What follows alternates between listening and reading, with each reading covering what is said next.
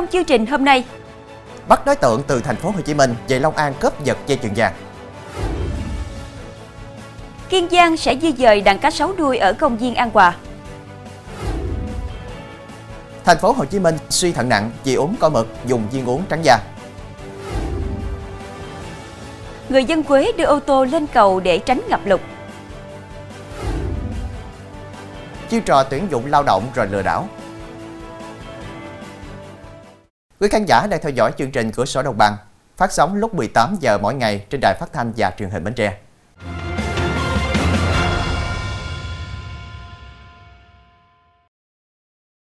Thưa quý vị, thành phố Cần Thơ và tỉnh Kiên Giang đã thống nhất tạm thời nối tuyến xe buýt giữa hai địa phương để phục vụ người dân.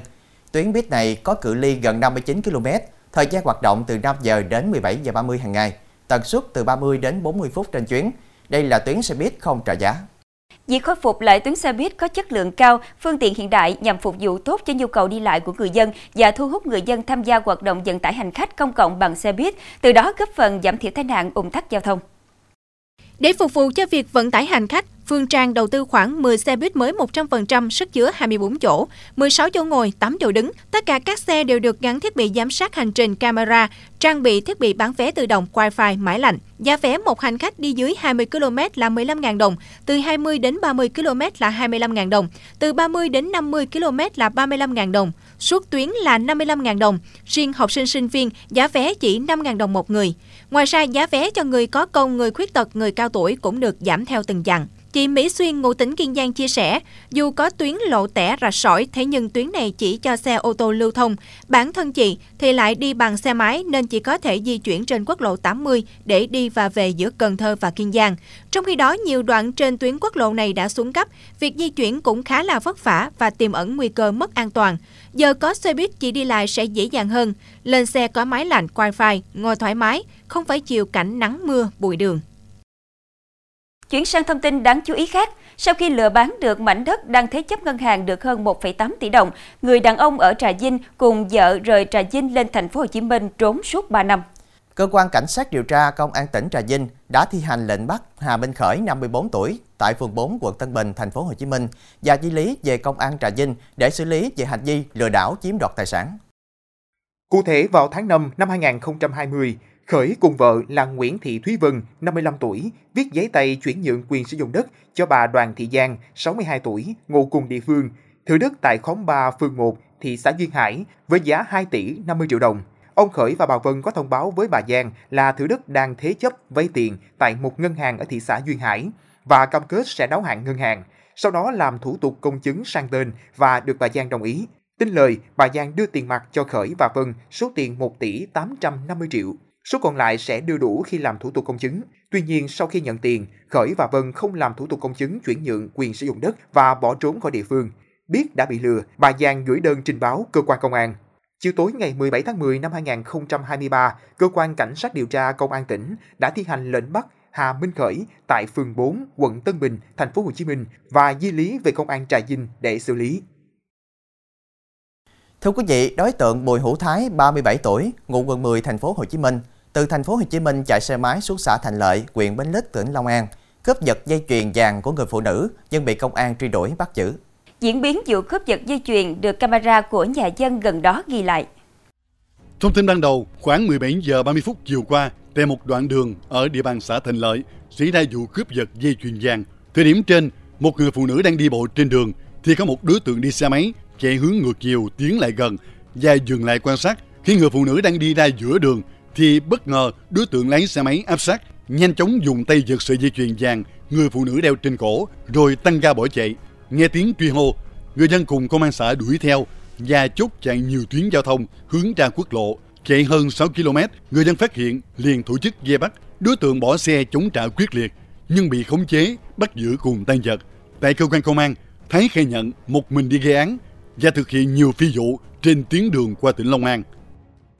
Thưa quý vị, ngành chức năng địa phương đang gia cố hộ nuôi cá sấu ở công viên văn hóa An Hòa, phường An Bình, thành phố Rạch Giá, tỉnh Kiên Giang, hứa chắc chắn không để sổng cá sấu nữa.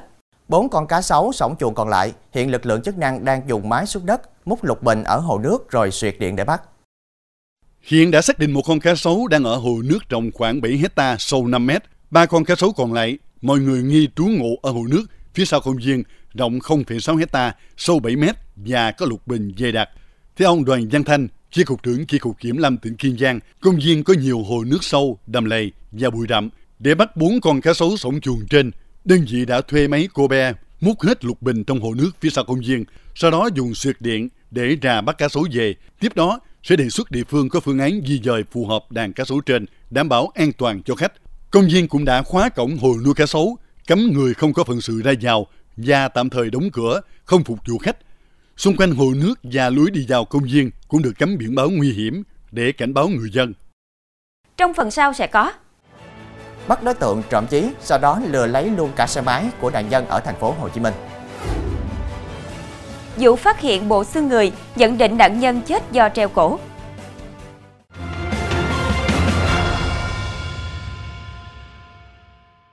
Thưa quý vị, Công an quận 10 thành phố Hồ Chí Minh đã bắt khẩn cấp Dương Thế Bảo 34 tuổi để điều tra về hành vi lừa đảo chiếm đoạt tài sản. Bảo chính là thủ phạm trong vụ trộm dí của anh H, 33 tuổi, quê Quảng Nam, tạm trú quận 7, rồi tiếp tục lừa nạn nhân, nói trả giấy tờ hẹn ở siêu thị Bixi trên đường Tô Hiến Thành, quận 10, rồi lừa bảo vệ ở đây lấy đi xe máy. Theo diễn biến vụ việc, vào ngày 1 tháng 10, anh H đi đánh cầu lông tại nhà thi đấu Phú Thọ, quận 11. Sau khi ra về, anh phát hiện mất chiếc áo khoác có chứa tài sản gồm hai điện thoại và một chiếc ví, gồm giấy tờ như căn cước công dân, giấy đăng ký xe máy, thẻ ngân hàng. Sau đó một tài khoản liên hệ với anh qua mạng xã hội. Người này hẹn anh H đến quầy nước ép bên trong siêu thị Bixi, đường Tô Hiến Thành, phường 15, quận 10, lúc 8 giờ 30 phút ngày 5 tháng 10 để trả lại giấy tờ cùng tài sản. Đến điểm hẹn, anh H gửi xe ở bãi xe siêu thị, sau đó đi vào bên trong quầy nước ép. Kẻ gian đã dùng giấy đăng ký xe vào bãi lấy xe của nam thanh niên 33 tuổi. Nạn nhân cho biết tổng tài sản bị mất khoảng 100 triệu đồng. Tại cơ quan công an, Bảo đã khai nhận toàn bộ hành vi vi phạm của mình. Về tài sản gồm hai điện thoại và chiếc ví của anh H, nghi phạm khai đã đăng bán trên mạng. Công an đã lấy lại được chiếc xe mà Bảo trộm tại siêu thị, đang làm thủ tục bàn giao cho nạn nhân. Thưa quý vị, liên quan đến vụ phát hiện bộ xương người trong bãi đất trống ở thành phố Thuận An, tỉnh Bình Dương, cơ quan chức năng đã có kết quả điều tra sơ bộ ban đầu. Theo đó, nhận định ban đầu, người này chết trong tư thế treo cổ, nhưng không ai phát hiện. Lâu ngày thi thể phân hủy chỉ còn bộ xương, hiện chưa thể xác định danh tính. Tại hiện trường ban đầu thì bộ xương thiếu phần đầu, tuy nhiên trong lúc khám nghiệm đã tìm thấy phần xương sọ ở gần đó.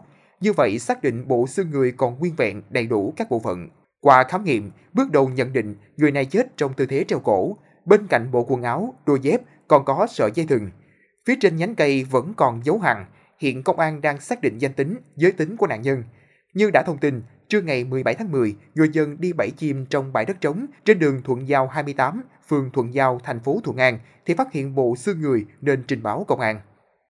Bệnh viện Bình dân thành phố Hồ Chí Minh vừa tiếp nhận nhiều trường hợp suy thận nặng sau uống có mực và đậu đen xanh lòng, suy thận cấp sau uống viên trắng da không rõ nguồn gốc. Đáng nói, một số trường hợp không nhận biết được thận đã bị tổn thương, tin theo các phương thuốc trôi nổi trên mạng và đối mặt với nguy cơ phải lọc máu suốt đời để giữ tính mạng. Điển hình là trường hợp của anh H, 47 tuổi quê Vĩnh Long, suy thận mức độ nặng, tổn thương thận cấp trên nền bệnh thận mạng có liên quan đến việc uống cỏ mực. Trong đông y có mực không độc, có vị chua, ngọt, tính hàn, thường dùng chữa sốt cao, chảy máu cam, mề đay, viêm họng suy nhược. Tuy nhiên, chưa có nghiên cứu khoa học nào chỉ rõ tác dụng chữa suy thận bằng cỏ mực. Ngoài các bệnh nhân liên quan uống cỏ mực, gần đây phòng khám chuyên khoa nội thận của bệnh viện Bình Dân còn tiếp nhận chị T 45 tuổi Đồng Nai đến điều trị trong tình trạng suy thận cấp, tổn thương thận mức độ 5. Cách đây gần một năm trong một lần xem bán hàng online, chị T thấy người bán giới thiệu loại thuốc làm trắng và đẹp da giá 600.000 đồng một lọ 60 viên nên đặt hàng về uống. Khi uống đến lọ thứ bảy, chị T thấy đau bụng dữ dội, mệt, khó thở, nôn ói liên tục, phải đi cấp cứu. Bác sĩ khuyến cáo khi muốn sử dụng các viên uống trắng da cần phải chọn sản phẩm có nguồn gốc rõ ràng và nên có sự tư vấn của các bác sĩ để chọn sản phẩm phù hợp cho thể trạng của mỗi người. Thưa quý vị, hôm qua Sở Y tế Thành phố Hồ Chí Minh phối hợp với Ủy ban nhân dân huyện Cần Giờ chính thức đưa vào vận hành đơn vị chạy thận nhân tạo với trang thiết bị, máy móc hiện đại, phòng ốc khang trang sạch sẽ. Được chạy thận ngay địa phương mình là niềm mơ ước của nhiều bệnh nhân suy thận tại huyện Cần Giờ bao năm qua. Và đến nay, ước mơ của những bệnh nhân suy thận đã thành hiện thực. Trước đó, nhiều bệnh nhân suy thận mạng ở Cần Giờ phải vào các bệnh viện ở nội thành để chạy thận. Bệnh nhân ở xã Đảo Thành An gặp khó khăn hơn, phải tốn 25 giờ đi và về cho một lần chạy thận, một tuần ba lần. không ít người phải bỏ điều trị giữa chừng. Theo bác sĩ Từ Kim Thanh, trưởng khoa thận nhân tạo, Bệnh viện Lê Văn Thịnh trước mắt sẽ có hai bác sĩ và bốn điều dưỡng của đơn vị này ở lại Cần Giờ xuyên suốt để hỗ trợ bệnh nhân chạy thận và luân phiên thay đổi nhân sự 3 tháng một lần. Đồng thời, người bệnh được hỗ trợ bảo hiểm y tế gần như hoàn toàn. Trung tâm Y tế huyện Cần Giờ được lắp đặt 5 máy chạy thận nhân tạo, cơ bản đủ đáp ứng cho 16 bệnh nhân đăng ký ban đầu. Trong 2 tháng tới, Bệnh viện Lê Văn Thịnh sẽ bổ sung thêm 5 máy nữa để hỗ trợ cho tất cả bệnh nhân cần chạy thận nơi đây. Từ nay đến năm 2025, nhân sự của bệnh viện sẽ luân phiên về hỗ trợ. Sau năm 2025, nơi này sẽ tập huấn chuyển giao để các y bác sĩ Cần Giờ tiếp nhận, làm chủ kỹ thuật chạy thận nhân tạo. Thưa quý vị, nhiều người dân ở thành phố Quế lo lắng nước lũ trên sông dâng lên sẽ gây ngập lụt nên đã đưa ô tô lên các cầu để tránh lũ. Tuy nhiên, sau khi đưa xe lên cầu đổ thì bị lực lượng cảnh sát phạt. Theo lực lượng cảnh sát đảm bảo giao thông trật tự của công an thành phố Quế, dù biết người dân đổ xe lên cầu để tránh hư hại khi lũ về, song điều này vi phạm luật giao thông đường bộ, gây ách tắc nguy hiểm cho người và phương tiện. Vào sáng qua, thành phố Huế có mưa to khiến nhiều tuyến đường bị ngập, nước sông Hương dâng lên nhanh do các hồ thủy lợi, thủy điện phía thượng nguồn đồng loạt xả nước với lưu lượng lớn. Do lo sợ nơi ở bị ngập, nhiều người dân đã lái xe ô tô của mình lên các cây cầu cao gần nhà hoặc các con đường ngược chiều cao ráo. Công trình đang thi công để đậu xe nhằm tránh ngập nước. Theo đại diện Công an thành phố Huế, phần lớn các tài xế đậu đổ xe trên cầu hay các nơi sai quy định để tránh lũ sẽ được nhắc nhở. Nếu không liên lạc được với chủ xe hoặc chủ xe vi phạm nhiều lần, lực lượng chức năng sẽ lập biên bản xử phạt nguội theo quy định. Qua đây, người dân cũng cần phải lưu ý bảo vệ tài sản của mình trước mưa lũ, có thể gửi xe ở nơi cao hơn, chứ không nên đậu đổ xe trên cầu như vậy vì vi phạm luật giao thông đường bộ, gây ách tắc, nguy hiểm cho người và phương tiện. Thưa quý vị, sau mưa lớn những ngày qua, vùng biển ở Hà Tĩnh chia thành hai màu nước vàng đục và xám, hiện tượng thu hút sự chú ý của nhiều người. Theo chính quyền địa phương, đây là hiện tượng tự nhiên bình thường, không phải do nhiễm môi trường. Chiều qua tại khu vực cầu Cửa Nhượng, núi hai xã Cẩm Lĩnh và Cẩm Nhượng, huyện Cẩm Xuyên, tỉnh Hà Tĩnh, xuất hiện hiện tượng nước biển chia thành hai màu. Một nửa có màu vàng đục, nửa kia màu xám, tạo nên khung cảnh lạ mắt. Theo người dân địa phương, hiện tượng này ít xảy ra, phải gặp mưa lớn nhiều ngày mới xuất hiện. Ông Nguyễn Như Hùng, Chủ tịch Ủy ban Nhân dân xã Cẩm Lĩnh nhận định, nước biển chia thành hai màu có thể do mưa lớn những ngày qua cuốn nước bạc từ trong đất liền ra và gặp vùng nước sâu. Khi sóng vỗ mạnh, cặn trong đất liền trôi ra theo nên xảy ra hiện tượng nước biển có hai màu sắc. Vị chủ tịch xã cho biết thêm, đây là hiện tượng tự nhiên bình thường, không phải do ô nhiễm môi trường. Trong phần sau của chương trình, tỷ lệ ủng hộ Tổng thống Mỹ xuống gần mức thấp kỷ lục. Chiêu trò tuyển dụng lao động rồi lừa đảo.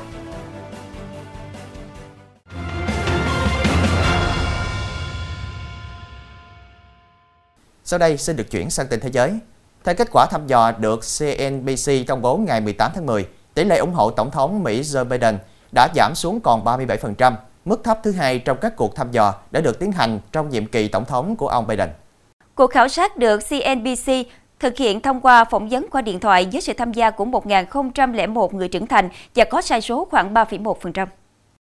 Cuộc thăm dò trên được thực hiện từ ngày 11 tới ngày 15 tháng 10 cho thấy tỷ lệ ủng hộ Tổng thống Biden chỉ cao hơn 1% so với mức thấp nhất là 36% trong cuộc thăm dò vào tháng 7 năm 2022.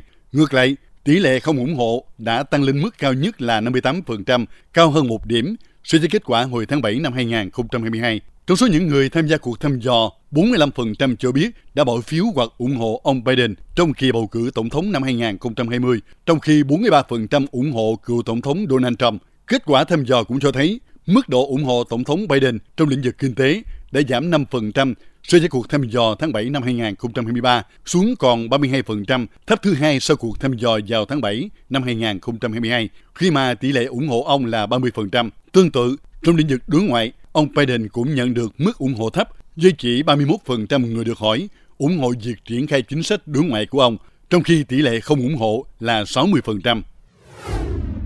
Bộ trưởng Tư pháp Pháp tuyên bố sẽ truy quét những kẻ pha trò đứng sau hàng loạt cảnh báo bom giả gây hỗn loạn tại các sân bay và địa điểm du lịch. Theo đó, nhiều sân bay đã phải sơ tán khẩn cấp khi nhận được thông tin đe dọa tấn công qua email, cũng như phát hiện những kiện hành lý bí ẩn. Sự việc khiến hàng loạt chuyến bay bị trễ giờ. Tình hình chỉ trở lại bình thường ở tất cả các sân bay vào tối 18 tháng 10 theo giờ địa phương. Ngoài sân bay, cung điện Versailles, một điểm thu hút số lượng lớn khách du lịch bên ngoài Paris đã được sơ tán lần thứ ba kể từ ngày 14 tháng 10 để các đội xử lý bom kiểm tra. Bộ trưởng Tư pháp Eric Dupont-Moretti cho biết những kẻ đằng sau cảnh báo bom giả sẽ bị điều tra và trừng phạt. Một sàn diễn thời trang không phải ở các trung tâm thời trang thế giới như Paris hay Milan, nhưng lại thu hút được sự chú ý của các ngôi sao như Beyoncé và Bruno Mars và được tạp chí Vogue đăng tải. Đó là sàn diễn thời trang ở Kibera, Kenya. Sàn diễn này là ý tưởng của nhà thiết kế thời trang người Kenya Abido, 27 tuổi. Đối với Abido, các thiết kế của anh có hai mục đích, vừa cho thế giới thấy những gì có thể đến từ khu phố Nairobi nghèo khó, nơi anh sinh ra và lớn lên, vừa biến nơi này thành một nơi tốt đẹp hơn. Theo anh Abido, đến với công việc thiết kế thời trang để giúp anh tránh xa các tệ nạn, không đi vào con đường phạm pháp như đa số đứa trẻ ở khu ổ chuột Kibera.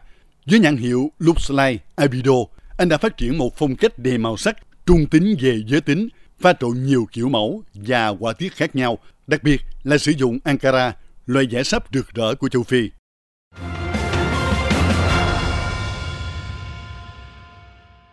Thưa quý vị, lừa đảo qua mạng là một trong những thách thức ngày càng phức tạp mà chúng ta phải đối mặt trong thời đại số hóa. Đây là một vấn đề nghiêm trọng và có thể gây thất thoát tài chính lớn cho cá nhân và doanh nghiệp.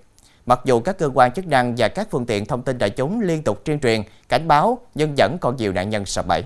Ghi nhận sau đây về chiêu trò tuyển dụng lao động để dụ người chơi tham gia vào đường dây cờ bạc qua mạng sẽ tiếp tục là bài học cảnh báo đối với tất cả người dân.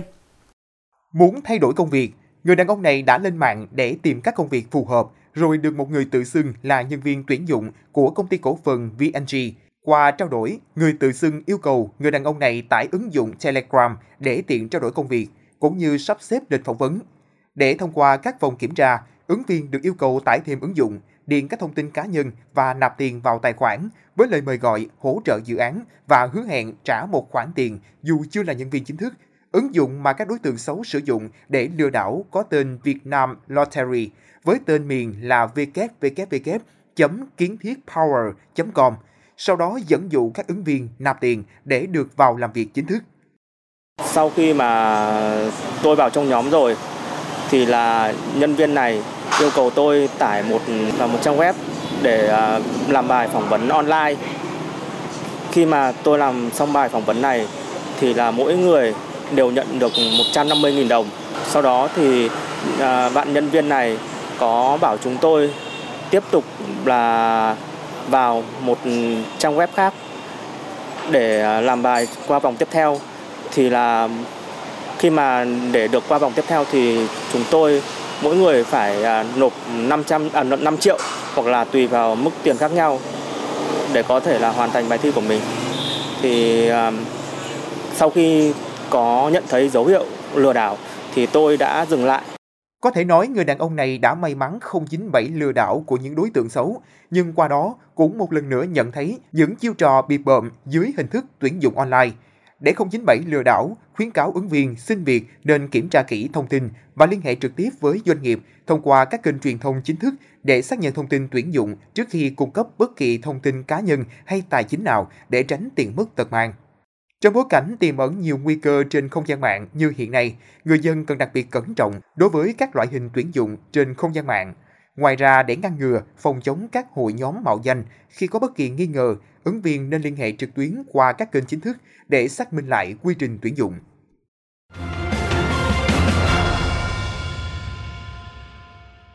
Trước khi khép lại chương trình, xin kính mời quý khán giả đến với các thông tin được cập nhật đến sát giờ lên sóng. Công an huyện Chợ Mới, tỉnh An Giang vừa khởi tố vụ án khởi tố bị can, bắt tạm giam Võ Văn Nam 28 tuổi, ngụ xã Mỹ An, huyện Chợ Mới để điều tra về hành vi đánh đập hai mẹ con vợ hờ. Nạn nhân trong vụ việc là chị Nguyễn Minh Hắc 37 tuổi và con gái 8 tuổi. Chị H đã hai lần nhập viện vì bị Nam đánh. Con gái chị H cũng bị Nam dùng móc phơi quần áo đánh đập. Sau khi phẫu thuật tràn dịch màng phổi tại Bệnh viện Đa khoa Trung ương Cần Thơ, chị H đã xuất viện về nhà mẹ ruột ở xã Tân Phú Thành, huyện Châu Thành A, tỉnh Hậu Giang. Hiện tại sức khỏe chị H còn yếu, đi lại khó khăn. Đến trưa nay, 81 ngư dân cùng hai thi thể trên hai tàu cá Quảng Nam lâm nạn trên vùng biển Trường Sa đã được tàu 467 của Bộ Tư lệnh Vùng 4 Hải quân tiếp nhận, đang trong hải trình đưa về đất liền. Được biết sức khỏe các ngư dân được cứu đã ổn định. Thuyền trưởng tàu 467 cho biết, dự kiến mất khoảng từ 29 đến 30 tiếng, tàu 467 sẽ về đến đất liền. Theo Bộ Tư lệnh Hải quân, trên hiện trường khu vực hai tàu bị nạn, còn 3 tàu của Bộ Quốc phòng và 7 tàu ngư dân tiếp tục mở rộng khu vực tìm kiếm 13 ngư dân đang mất tích. Thông tin vừa rồi cũng đã khép lại chương trình hôm nay. Hẹn gặp lại quý khán giả vào lúc 18 giờ ngày mai trên đài phát thanh và truyền hình Bến Tre.